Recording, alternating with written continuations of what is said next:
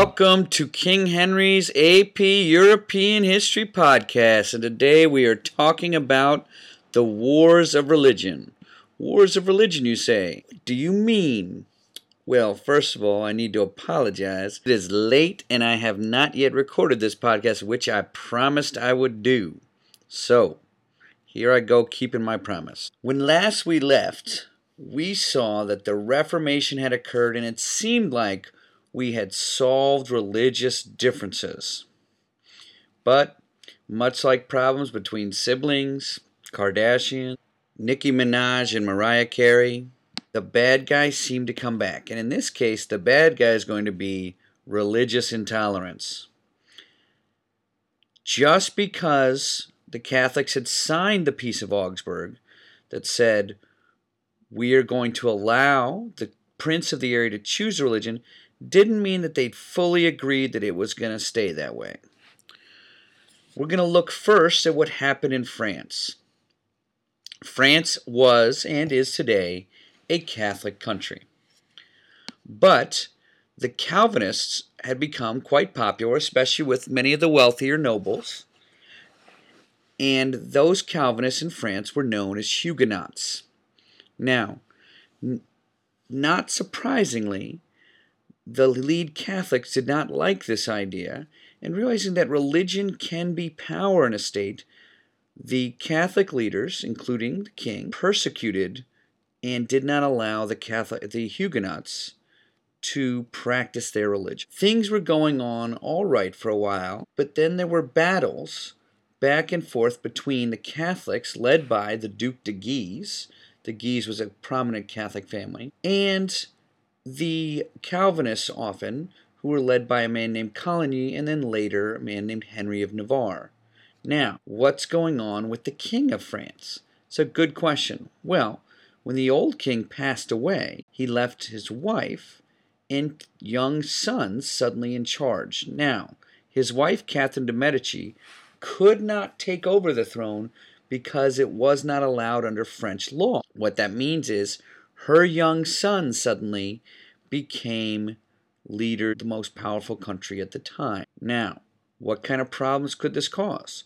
Well, they could easily be replaced if she does not stay within the good graces of the powerful Guises. So what ends up happening is she allies herself with the Duc de Guise. Perhaps the most famous example of religious intolerance and warfare during this time in France came to be known as what was St. Bartholomew's Day Massacre.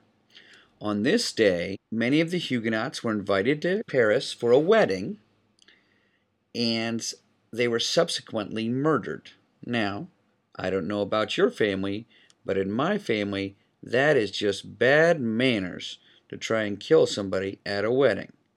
Not only that, but around the whole countryside of France, up to 20,000 Huguenots were murdered on that day, and this is in some way being led by the Guises and Catherine de' Medici. Now, one of the intended targets of this was Henry of Navarre, whose wedding it was. He survived, though, and there then followed a series of wars between the Catholics, as we said, led by the Guises, and the Queen's son, Henry as well, and Henry of Navarre leading the Huguenots. This war is often known as the War of the Three Henrys because, ironically, all three leaders were named Henry.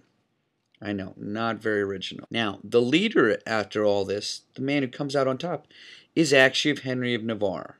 Now, you might think, after someone's been really mean to you and you get power, you would want to then punish them. That would make sense. Henry, though, does something very interesting. He becomes one of our first, what we're going to call politiques, which is a leader who decides that the good of the country is worth more than his religion or her religion. What he does is, rather than punishing the Catholics, he converts to Catholicism. He becomes Catholic, saying in his famous statement, Paris is worth a Mass. Now, what this is saying here is I am willing to change my religion to bring peace to this country. And he also signs a famous document known as the Edict of Nantes, which is essentially saying the Calvinists can now practice their religion in certain areas and are allowed to do this openly. Now, it doesn't grant full religious freedom for everybody, but it's a huge step towards this direction. Basically, once again, based along this idea of the Treaty of Augsburg, we are seeing this moving towards eventual religious freedom. Now, it's important to know that this story doesn't necessarily have a happy ending either, as Henry of Navarre is assassinated, and about a hundred years later, Louis XIV does go and revoke the Edict of Nantes and so gets rid of it. But the point is that it's been made, and that once that document has been made, France then knows about it and it's pushing France towards eventual religious freedom. Now, this did not end the religious wars overall in Europe. They still needed to go through and realize that this was not something that was going to go away. Right? People wanted to stay Protestant. Now, the largest of the religious wars, and the, pretty much the final one, was one known as the Thirty Years' War. Now, how did this happen?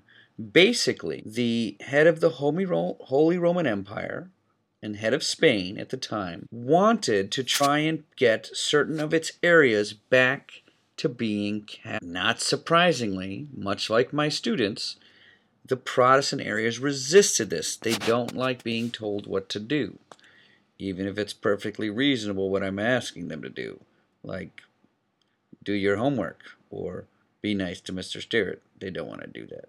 I don't know why. Anyway, the Protestants are going to fight back, and the big thing to realize is that during these different stages of the Thirty Years' War, each time it's going to be Protestants trying to remain independent and Protestant. Now, it's going to start in an area known as Bohemia, which is to think about today the modern day Czech Republic. It will start with one of my favorite events in history, which is known as the defenestration of Prague, where they literally take the representative of um, the emperor and throw him out the window. He does survive, but it's still a great word. I'm going to defenestrate you. Where does that leave them? Obviously, this is not something that the emperor likes, having his people thrown out the window, and so he declares war on Bohemia. Now, all of the stages, it's important to realize until the end one, all the stages end with the Catholic side sort of having the upper hand. And it's only going to be at the end that the Protestants end up winning. Now, in the second stage, you have the Swedish period, which once again is going to be the Protestants, in this case led by the most famous Swede we will study, a man named Gustavus Adolphus, who is um, going to lead the army against the Catholic Holy Roman Empire here. Once again, by the end of this stage, Sweden will be losing. Next, you have the Danish stage, similar, where you have the Danes, who are Protestant, trying to keep their religion um, against the Catholic Holy Roman Empire and Spain and those that group of countries. Finally, though, you have the Danish-French period. Now, you might say, Mr. Sterrett, you're gone batty. The French, as you said, were Catholic and are Catholic today. That's true, and they were Catholic at that time. And Louis XIV is going to become, in an odd way, a sort of politique. Because rather than align himself with Spain because they have similar religions, as the other countries had been aligned during this war, he instead is going to align himself with the Danes, which is Denmark, and the Protestants, because he sees Spain as more of a threat. And so he's going to go and join up on that side. And this will shift the paradigm to the idea of we are no longer going to just say that the Catholics are my friends if I'm Catholics and the Protestants are my enemies, but it's going to really be saying we are going to do what is best for our country. Now, this um, war ends in a famous treaty known as the Peace of Westphalia. This is important uh, for a number of reasons. One is it really does signify that Spain is now on the decline and France is on its way up. Secondly, Peace of Westphalia goes and puts into place for pretty much the rest of time this idea of the Treaty of Augsburg that we are going to allow different religions to exist. Now, you might think that's not really a big thing to say, but it is. They finally are going to give up their desire to crush all non Catholics. And finally, it ushers in this new era of politics and this idea that the ties that bind us together as a country, which will later be known as nationalism, are more powerful than the ties that bind people together as a religion. This has been the podcast on the wars of religion. Thank you so much for listening, and I'm glad I kept my promise. Peace out, and take us out, King Henry.